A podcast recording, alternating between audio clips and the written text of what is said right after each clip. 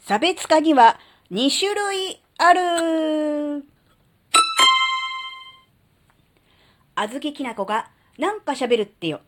この番組は子供の頃から周りとの違いに違和感を持っていたあずきなが自分の生きづらさを解消するために日々考えていることをシェアする番組です。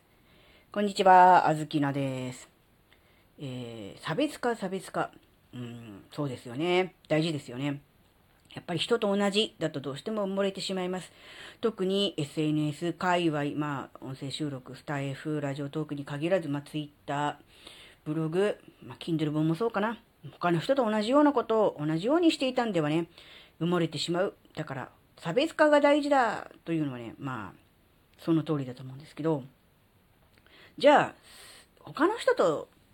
違うことをすればいいのか、同じことをしなきゃいいのかっていうと、それもまた違うかなって思うんですよ。単純じゃないんじゃないかな、差別化ってって思ってて、で、その差別化とは何かなみたいなことをね、いろいろ考えてるうちに、あ、差別化って言っても2種類あるなって思ったんで、今回はそのお話です。えー、一つは、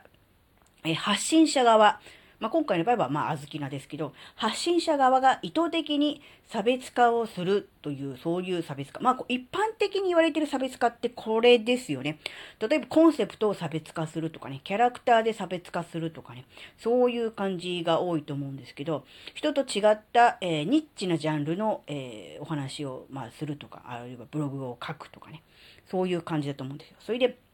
他の人との、えー、違いを際立たせて、えなんだよりね、え自分自身を、まあ、強く印象づける、あるいは知ってもらう、ファンになってもらうっていうのが、まあ、こういう差別化が、まあ、一般的に言われている差別化ですね。発信者、発信者側が自ら意図的に差別化を図るっていうね、そういうう差別化。で、もう一つが、発信者側ではなく、受け手側が他との違いを感じて、その人を選ぶという意味での差別化ではないかと思うんですよね。で、実は、こっちの方がすごく大事かなってちょっと思ってるんです。よくあの、選ばれる人になりましょうとかね、選んでもらえるようになろうなんていうことを言いますが、まあそういう意味では、こっちの差別化のことかなとは思うんですが、ただこれは、自分でコントロールできないですよね。最初の差別化は発信者側が意図をしてやることなので、いくらもコンセプトを変えるとか、キャラクターをね、キャラ付けを変えるとかして、うん、他との差別化を意図的に、まあ、演出と言ったらちょっと言い過ぎかもしれませんが、ね、えー、コントロールある程度できますよね。ですが、えー、受け手側が、えー、他との差別化、うん、違いを感じて自分のところに来てくれるっていうことに関しては、えー、やっぱり人のことですからね、なかなかコントロールができないですよね。なのでどうしてもこっちは、うん、あまりこう、重視しないっていう感じが多い、んじゃないかなと思うんですね。で、まあ、はっきりと数字として現れるわけでもないですし、うん、なんだろう、とっかかりやすいのは、うん、自分でこう意図的に作り出す差別化の方ですよね。ですが、本当の意味での差別化で大事なのは、やっぱりこう、ね、受け手側、えー、受け取り側が、えー、他との違いを、えー、感じて、えー、自ら、まあ、今回の場合だと、あずきなですけどね、を選んでくれるっていうことが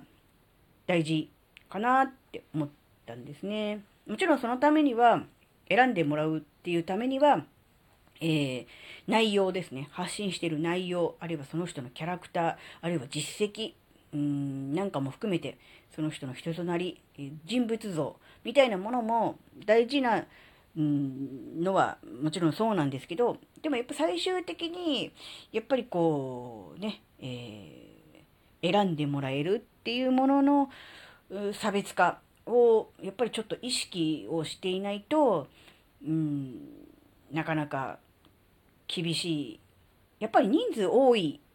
じゃないですか。もう人数多いとかいうレベルじゃないですよね。特にあの、最近スタイフ始める人ものすごく多いし、ツイッターとかでもものすごい多いじゃないですか。で、特に、えっ、と、趣味のアカウントで、えー、同じ趣味の人と繋がりたいとかね、あるいはこう、気軽にツイッターで、えー、自分のお友達、知り合いと繋がりたいとかっていう感じのアカウントはそうでもないんでしょうが、やっぱこうビジネス系のアカウントですね。で、完全にこうビジネスに特化した収益がいくらとかっていう感じのじゃないにしたって、多少なりともそういう、なんだろう、副業的なものとか、えー、そういう、なんだろう、ものが絡んでるような感じのアカウントだとやっぱりね、あの、なかなかこ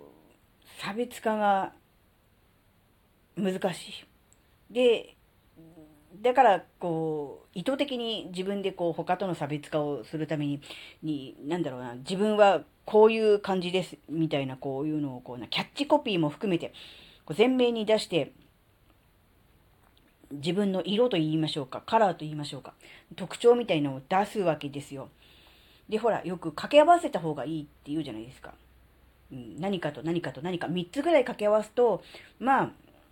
誰とも被らないオリジナルのまあ、コンセプト、人物像ができるよみたいなのが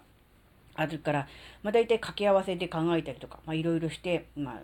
他の人とのね、え違いをアピールして、うん、あるいはこう、ものすごい隙間、例えばイラストを描くんでも、えー、ツイッターのアイコン専門のイラストとか、ね、そういうのだとやっぱりほら、イラストだったら何でも描きますよと違うじゃないですか。そうすると、うーね、アイコンのイラスト描いてもらいたいなと思ってる人からすると、あ、この人アイコン専門なんだって思ったら、なんとなく、なんだろう、イラスト手広くやりますよっていう人よりも、特化してる人の方のが、なんとなくいいものができそうじゃないですか。単なる絵が上手いとか、絵が可愛い、絵が描けるだけじゃなくて、その、なんだろう、例えばツイッターのアイコンだとしたら、そのツイッターのアイコンに特化した、よりほら、なんだろう、見栄えのいいとか、印象のいいとか、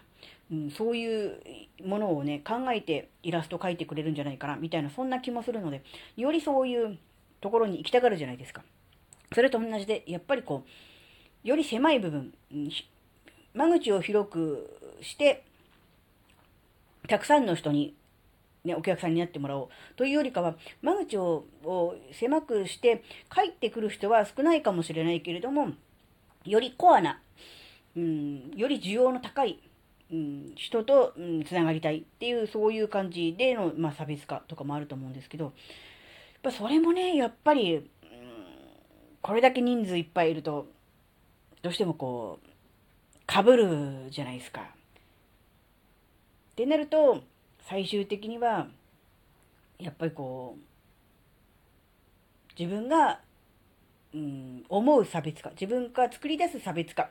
だけじゃなくて、えー、受け手側、お客さん側、うん、他の人がどう思うかっていう、そっちの方の差別化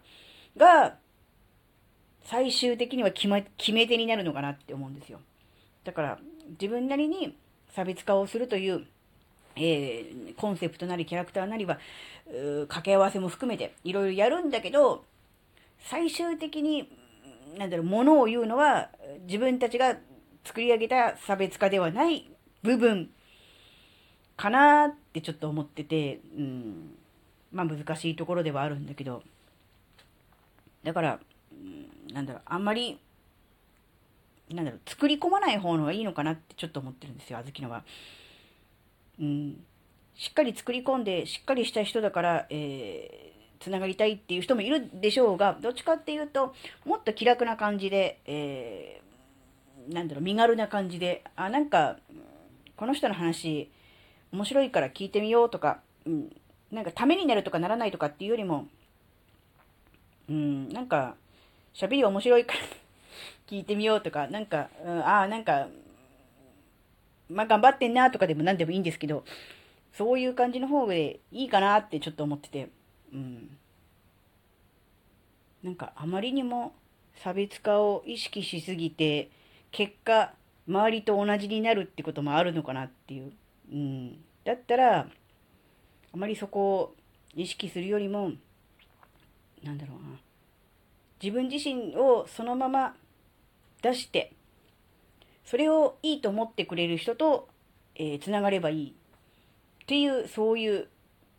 感じですよね。小豆のはね。なのでまあ、もちろん、あの、たくさんいる中の、なんだろう、その中で埋もれてしまっていいとはもちろん当然思ってはいませんが、だからといって、ゴリゴリに差別化を前面に出してい、えー、くというよりかは、もっとね、自然な感じで、うーん、行きたいなと思ってるんですよね。何か、あの、うん、なんだろう上、上下関係とか指定関係とかではなくて、もっと横の、うん、つながりで、がっちりこう、仲間、グループってがっちり固まっちゃうよりかは、もっとゆるくて、ふわっとした感覚でいいと思うんですけど、なんとなく、横目でチラッと見ながら、あそこにいるなっていう、その程度でいいんじゃないかなって思うんですけどね。どうですかね皆さん差別化ね。ますますね、えー、SNS は群雄割拠で、えー、人がいっぱいいるので、ね、そのままだと埋もれてしまうというのはもちろんあります。危機感ももちろんあるのでしょうっていうかあります。けれども、そこにあまりにも特化しすぎて、差別化差別化、他との違い違いって思いすぎちゃうと、やっぱり自分らしさがなくなるかなって思うんですね。うん、まあ、差別化は大事だし、考えていかなきゃいけないけれども、うん、あんまりにも差別化を意識しすぎると、今度は 一周回ってみんなと同じになるのかなっていうのをね、ちょっと思いました。なので今回この話をすることにしました。はい、えー、今回のお話があなたの生きづらさ解消のヒントになればとっても嬉しいです。ここまでお聴きくださりありがとうございました。それではまた次回お会いしましょう。バイバーイ。